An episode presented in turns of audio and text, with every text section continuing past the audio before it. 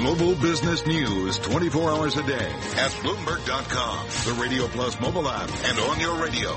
This is a Bloomberg Business Flash. From Bloomberg World headquarters, I'm Charlie Pellet. The S&P 500 index, little change right now. It is down a point at 2436. NASDAQ is advancing up 44 points, a gain there of 7 tenths of 1%. The Dow down 43, a drop there of 2 tenths of 1%. Oil's worsening slump is weighing on energy and industrial companies. Brent crude down 2.3% to 44.95 a barrel. West Texas Intermediate lower by a dollar by a 1.8% down 80 cents now to $42.71. Gold up 370 the ounce to 1247 up 3 tenths of 1% and the 10 year the yield there 2.15%.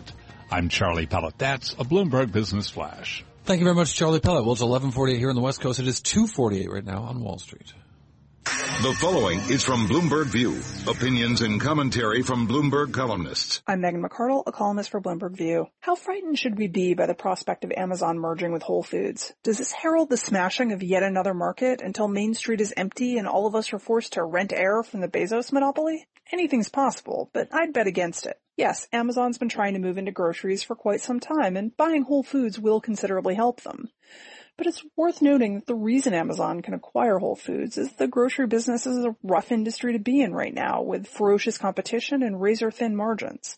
And Amazon will have a tough time realizing the kinds of economies of scale that have allowed it to disrupt other markets. Groceries have to be warehoused very close to the consumer and handled very carefully. And unlike books or computer cables, they spoil. Without careful expert inventory management, it's easy for those thin margins to run into the red. Even if they succeed, they'll have another problem. When businesses get too powerful, the government generally steps in to disrupt them. So while Amazon may stay in the grocery business, it's probably safe to bet that so will your local store. I'm Megan McArdle, a columnist for Bloomberg View. For more commentary, go to BloombergView.com or view Go on the Bloomberg terminal. This has been Bloomberg View. Indeed, and Bloomberg View commentaries can be heard every weekday at this time and also at 548, 848, and 1148 Wall Street time. And then one day he shooting at some food and up through the ground come a bubbling crude. Bubbling crude, yeah, there's a lot of it bubbling up through the ground, and that's part of the problem. Let's talk a little bit about the uh, energy markets, oil specifically. Oil, by the way, crude oil in a bear market, officially now down some 25% so far this year. Michael uh, Wittner is with us. He's uh, global head of oil research at Societe Generale, based in New York, in our Bloomberg 1130 studio on this Wednesday. Mike, nice to have you here. Nice to be here. Thanks. Is it all just about supply? The market's very focused on supply, but it's not only about supply. So the prevailing narrative is that this is a battle between OPEC cuts, uh, which obviously are, are bullish, and then uh, the the rebound, the recovery in U.S. production, which is uh, bearish, and the market's caught between those two. But but the pressure has been down, right? The the bearish move has has been uh, winning that battle so far because the markets thought that we would be getting pretty big stock draws with the OPEC cuts. Right. And it simply hasn't happened. I mean, the mar- you know, the markets have been waiting since January, February. Is usage down as well? Global usage? No, uh, this this is one of the very puzzling things. Right. So on the demand side, globally, we're seeing solid, reasonably healthy global demand growth. Um, and on top of that, even more to the point, June, July, August, September, um, this is when we see peak summer demand. Again, not just in the U.S. but around the world, and that really combined with the fact that uh, um, you know that that uh, OPEC is still holding the line of production, even with the U.S. production growth. The, the peak in global demand should be giving us stock draws, and it's not. So the markets are kind of throwing up their hands and saying, you know what? Until we see something positive coming out of the U.S. and other areas, we're selling. Uh, it's an interesting time too. I mean, you've, you've, you've got a different, an interesting era, right? Where we've got technological advances in the oil industry that allow um, drillers to hold territory and bring it online uh, in uh, stuff that's already drilled uh, really fast, and also they can drill out incredible wells in very short order, horizontal wells that, that have got you know 15 fracking stages that can be completed at, at pretty good depths. That can be drilled out in, in less than a month.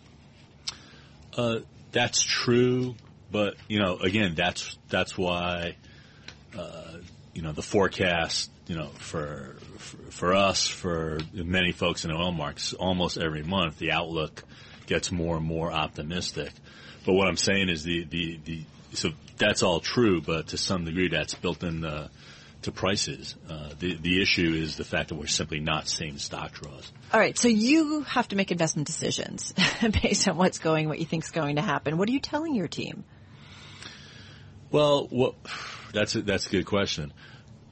We're what what our view going forward is that again for the time being we still expect stock draws, so we still think the path of prices should be higher gradually as a. You've as, seen the trend line this year, right? I have seen the trend line. believe me, I know like the back of my hand. Um, but uh, as the second half, as we grind our way through the second half, that we should see some some slow but steady uplift in prices. So just because the supply drawdowns. Exactly. That's really what it what it's all about. So, but again, obviously we're very aware of what's happening. If if we continue, you know, you can come up with explanations and pretty good ones on why we didn't see the supply drawdowns, the stock drawdowns in the first half of the year. Right. But if we don't see them in June, July, August, then it is time to, to you know change the view. So where do we go? We're at 42 and change right now. What, how low well, can it go? It, it, the markets look as though they want to test 40. It, the markets, it, it, appears as though, I mean, you, you, also have, you know, there's momentum, there's bearish technicals, there's a lot of things going on in the market. But given the absence of anything constructive, uh, prices, you know, seem to be going the other way. And it's as if the markets want to see, okay, when will the U.S. drillers respond by starting to back off. Right. You know, these rig count increases we see every single week. And perhaps when will OPEC respond? We've seen comments in recent weeks from the Saudis. I think there was a comment earlier today from the, the Iranian oil minister that they may uh, steep in the cuts. Um, and if that were to happen, you know, I think that would make a difference. So the market is actually looking for something to give. Right. Uh, the oil minister uh, in Iran saying we are consulting with OPEC member states to have them prepared to make a decision. Uh, decision making would mean for OPEC to make further cuts. Yeah, and, and, and, the Saudis and a couple others said that right after the last OPEC meeting the, in late May. But obviously, price action like we've seen in the last couple of weeks is going to focus minds. Uh, and yeah. possibly result in some action. Well, I, I, guess I just, I just, but I think uh, on, from the, you know, the, you're talking about action from traders, but there's also action from industry, and the action from industry is just cool their jets, get back on their heels, and wait for the prices to get to where they, they where their deck starts to make sense, and that that that has an, an instantaneous effect. I guess that's my point about the technology is that industry can respond here. Uh, yeah, industry is responding. I mean, look, it, it, it's a pretty nice chart if you look at prices with a lag of two, two and a half, three months, you see the rig count respond. And we saw that beginning about a year ago. And then when you look at the rig count with a time lag of another couple of months, you start to see production respond. So it, I agree, it, it, all does make sense, but you have to remember that there's time lags. And well, if if the rig count were to go the other way, we would have time lags again in the other direction. Well, just to that, without a lot of time, uh, rig count might not be as important if we've got drilled assets that aren't online.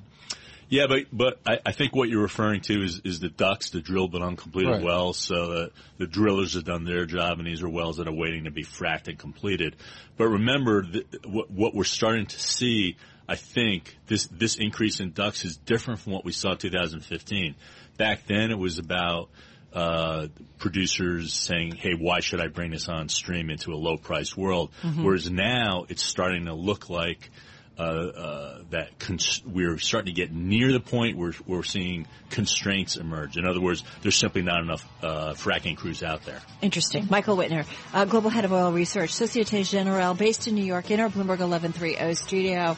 Uh, WTI crude down 1.9%, 42.66 a barrel. It is down 25% so far in 2017. Check on your top business stories and a look at the day's trading session that's coming up on Bloomberg Radio.